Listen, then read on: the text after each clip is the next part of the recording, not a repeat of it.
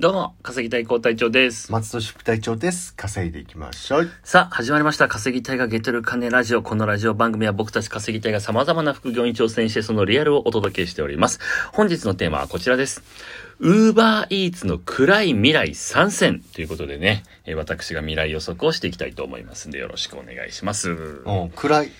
ていうのが、うんダーク。ちょっとね、ウーバーイーツの未来、なんだかんだ盛り上げてね、いろいろ今 YouTube でアップしてますけども、はいぶっちゃけ僕が思うこの未来予測、おうちょっと暗いなと。あうーん悲観論。ううんん。で、まず、なんで暗いか先に言うと、はえいっ、と、稼げる、ある程度稼げるためう、んレッドオーシャン化してる気がしますと。はい。要は、多くの人が参入してきて、うんで、ウーバーイーツを頼みたい人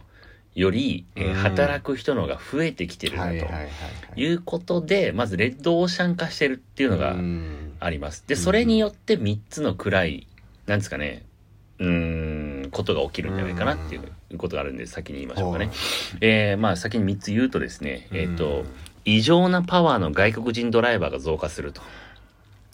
2、えーシェアバイクが取り合いになると。3、あとエリアの、エリアの探り合いが始まると。こういうね、ちょっとドロドロした話になってくるうん。ドロドロして ます、こ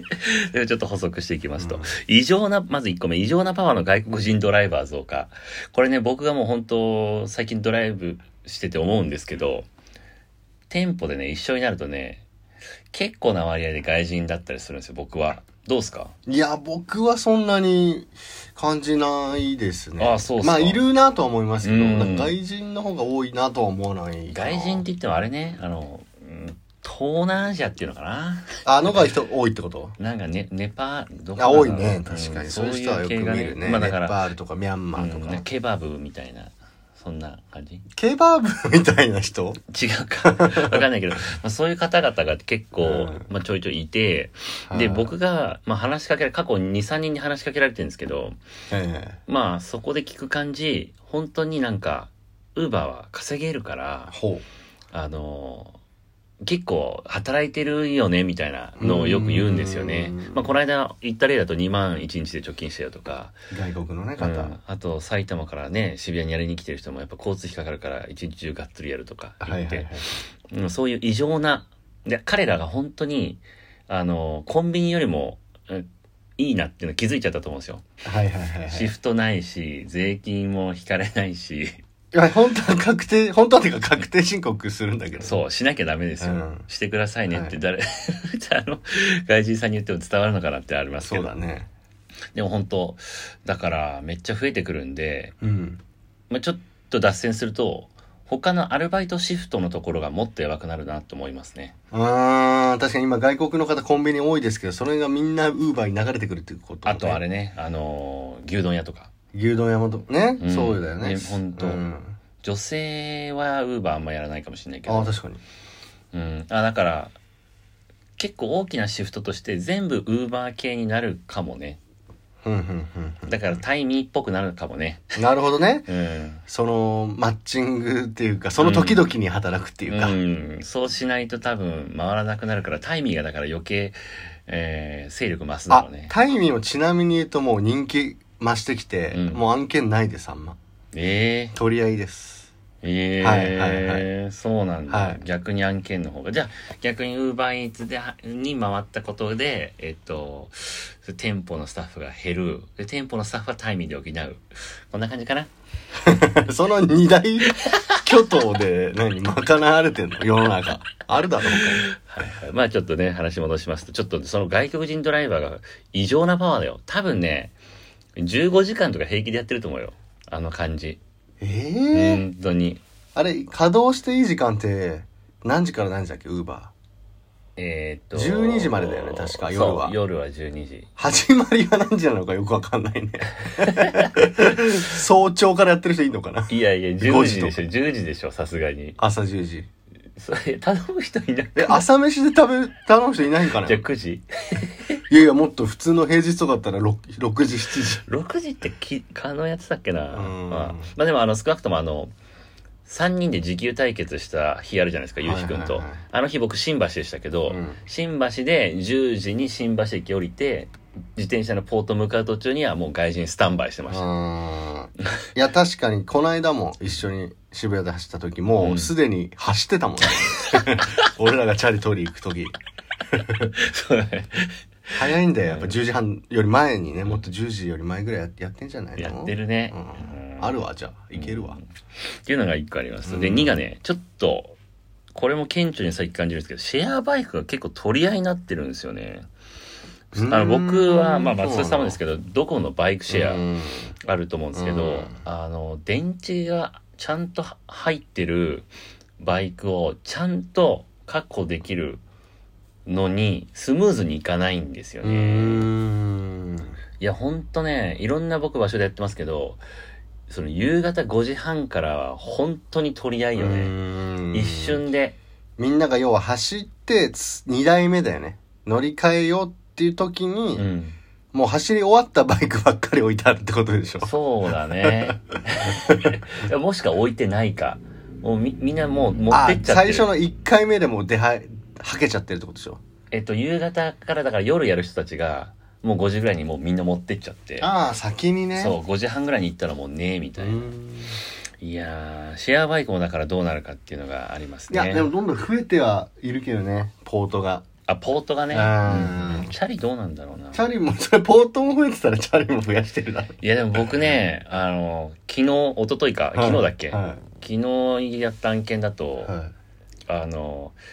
なんだろう、誰かの地下とか、 しわかる多分あれもう登録申請だとばどこでもいいのよ。だからへー普通のお宅のいへー地下駐車場とかにもポートになってたりしてんのね。だへえからそういうとこ、あ、近くにこれあるわって行ってみよう。こんなとこ誰も使ってねえだろみたいな。行ったら、あの、もう4台中4台、あの、パンクとか、えなんだろう、サドルが壊れてるとか。そんなのあんのあ使い物になんねやって言ってまた次のポートに行くみたいなことは結構やってましたねへーポート巡りしてましたねへえポートポイントも欲しいよはいということで最後ですねうんで最後はエリアの探り合いですねこれもうは供給過になっちゃった以上もうさすがにもうみんなをライバルとして見るしかない、い、うんみんながハッピーな時代はもう終わりましたてか終わります終 戦焉国戦国戦国時代突入戦国時代そうっすよなのでちょっとちゃんと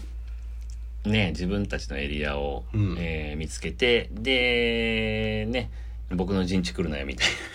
なそういうのをやった方がいいのかなという方に思いますどうやってやるんだ人事くんなんてな。刀とか持っていいの 切っていいの 俺、先に自分の人さらす事なみよたさらすこいつ僕の陣地来ましたみたいないな。あ、動画撮って。何も悪くねえんだよ、そいつ。いやまあここら辺がえっ、と一応ねちょっと暗い未来かなと思ってましてでこれの一応対策はえっ、とまあちょっと収まらないんで動画の方で語ろうかなと改善策も一応考えてはいたんですけどあ、そうですか。はいまあ僕がちょっと軽く思ってるのは、まだ地方は未来未来うんうんあると。うんえー、需要が少なそそうだね、う。うっんうんうん。ていうか何事もそうなんだけど最初の立ち上げの時っていうのは企業側がお金ばらまくんですよ、うん auPay は今最近立ち上がったけど20%還元やるでしょ、うん PayPay もそうでしょう立ち上げの時これアフィリエイター目線で言うと商品の立ち上げの時が一番稼げるのんよはいはいはい。だから、ウーバーイーツも新しい地区の立ち上げのところは稼げると思う。で、広島とかね。あの、紹介コード東京はもう1万5千もらえるキャンペーン終わったけど、うん広島はまだやっ広島のみある。のみやってんだようね。ん。うんだから広、で、バンバンキャンペーン打つじゃん使ってくださいキャンペーン。はいはいはいそうすると使う人もいるし、使う側にその配送料無料とかそうあ配送料無料よりももっとでかい。1000円キャンペーン。えーで最初はあるじゃん。1000円引きーとか。ランチ1000円う分ん。差し上げで、ます、タダでだから、みたいなやつあ最初はねあるね、うん確かに使う人そういうのがあるんでね、えっと、まあ、そういう、立ち上げの人、方々は、まあ、頑張ればいいと思うんですけど、東京はちょっと渋くなってきたよと。確かにな、ここほんと12ヶ月の話でしょうん。時給ももうだってうんこの間1100円台だったから昨日ね昨日千僕が1089 189円9円僕1150に1円とかってことです3ね円、えっと僕の圧勝ということでね圧勝じゃねえんだよ30円ぐらいなんだよ 何が圧勝だよ。もっとあんな時給2000トライアルとかやってんだったら、そこで張り合ってる場合じゃねえだろ。いやー、そういうことで、まあね、え今日はね、ダブルクエストついてたんで、多分今日だったらいけたんじゃないかなってっていいうのが。うことなんですけど、あの、友達のゆうひくんがやったら1100円だったでしょ、時給。どういうことあの人はちょっと数字弱いから。ああ、そうですか。間違えてる可能性ある。ということでね、えーちょっとこんな感じで今日はですね、Uber Eats の暗い未来についてお話しいたしました。あら3らつですはいね。まあ、稼げるレッドオーシャン化になってるんで、それに伴って3つのこと、異常なパワーの外人ドライバー増加、シェアバイクの取り合い、エアエリアの探り合いが起きるんじゃないか。群雄脚挙ですよ。群雄割拠ね。わざと噛むのはずるいぞ。いやいやう、ちょっとあの、漢字が読めなかあ、った。漢字弱いんだよね、ごまかこしのま人したね。漢字弱いんですよ。あの、成功うどくっていう四字熟語分かんなかったんです よね。分かってますよ。四字熟語ラップ見てください。とい